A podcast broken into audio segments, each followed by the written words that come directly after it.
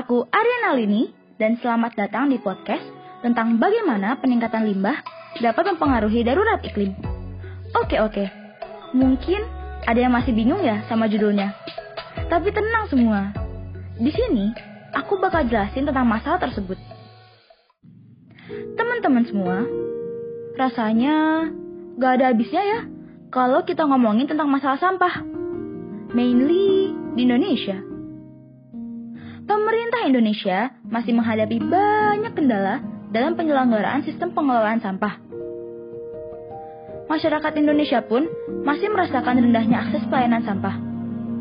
Hal tersebut diikuti pula dengan rendahnya kesadaran masyarakat terhadap perilaku hidup bersih dan sehat atau yang bisa kita sebut dengan PHBS. Dan pemerintah daerah yang memiliki komitmen rendah dalam pengelolaan sampah.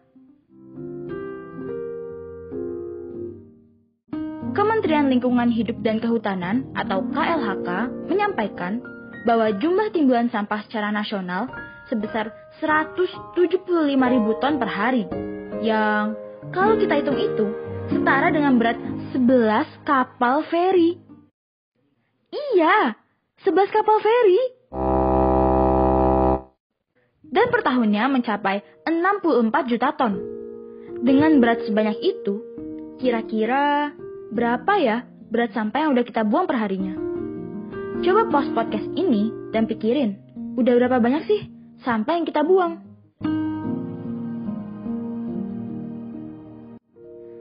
Nah, berdasarkan data dari KLHK, kira-kira satu orang membuang sekitar 0,7 kg sampah perharinya. Lalu, apa sih hubungan sampah dengan perubahan iklim? Apakah sampah yang udah kita buang bakal berdampak positif atau negatif ke alam.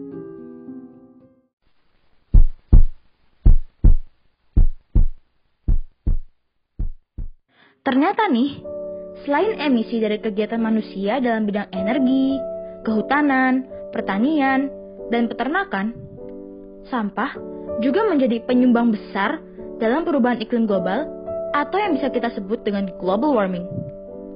Menurut KLHK, sampah memiliki kontribusi besar terhadap emisi gas rumah kaca dalam bentuk metana dan karbon dioksida. Dan berdasarkan Konvensi Perserikatan Bangsa-Bangsa mengenai perubahan iklim, ada enam jenis gas yang digolongkan sebagai gas rumah kaca, dan dua di antaranya merupakan metana dan karbon dioksida. Penimbunan sampah di tempat pembuangan akhir atau TPA mengakibatkan dekomposisi secara anaerobik yang menghasilkan gas metana tiap satu ton sampah padat bisa menghasilkan sampai 50 kg gas metana. Terus, kenapa sih metana dan gas rumah kaca lainnya bisa dianggap sangat berbahaya? Gas rumah kaca adalah faktor kunci dari pemanasan global yang menangkap radiasi panas di atmosfer dan memantulkannya kembali, sehingga menyebabkan suhu di permukaan bumi menjadi lebih hangat. Coba kita bayangin, kalau kita pergi ke dalam rumah kaca. Suhu di dalam rumah kaca cenderung lebih hangat daripada suhu udara di luar. Hal tersebut terjadi karena kaca dapat ditembus oleh cahaya. Namun, karena pori-pori kaca yang sangat kecil, cahaya tersebut terperangkap di bangunan. Atmosfer yang rusak berperan seperti kaca. Timbunan sampah dapat menghasilkan metana yang mempunyai kekuatan merusak 20 kali lipat lebih daripada gas karbon dioksida. Gas metana berada di atmosfer dalam jangka waktu sekitar 7-10 tahun dan dapat meningkatkan suhu sekitar 1,3 derajat Celcius per tahun. Siti Nurbaya Bakar, selaku Menteri Lingkungan Hidup dan Kehutanan, menaksir timbunan sampah di Indonesia tahun ini sebesar 67,8 juta ton. Dan jumlah ini kemungkinan masih terus bertambah. Nah, ayo kita hitung bersama.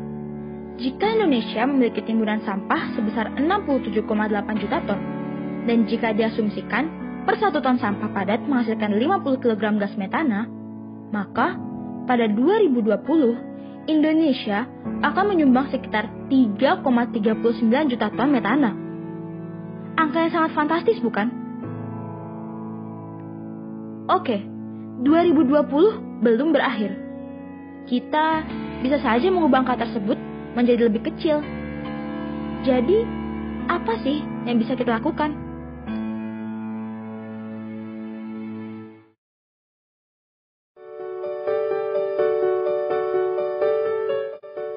Pertama-tama, kita harus tahu nih bahwa sampah dibagi menjadi tiga jenis, yaitu sampah organik, sampah anorganik, dan sampah B3. Sampah organik adalah sampah yang bisa terurai secara alami misalnya sisa makanan dan daun-daunan. Sampah anorganik adalah sampah yang susah terurai secara alami dan perlu penanganan khusus, misalnya plastik dan styrofoam. Sedangkan sampah B3 adalah limbah dari bahan yang beracun dan berbahaya, seperti alat suntik bekas dan limbah pabrik. Nah, selanjutnya yang bisa kita lakukan adalah memilah dan memisahkan sampah kita sesuai dengan jenisnya. Terus nih, ada kabar bagus buat kalian yang mempunyai hobi bercocok tanam dan berkarya.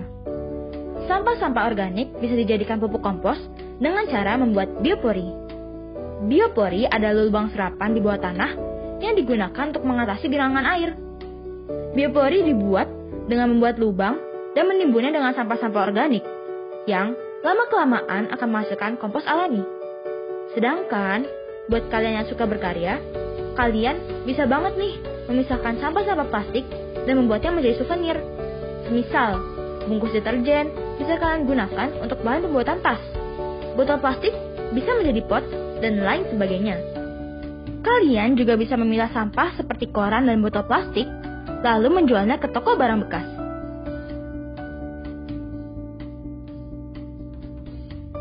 Nah, mungkin hanya itu yang bisa aku sampaikan. Kurang lebihnya, mohon dimaafkan.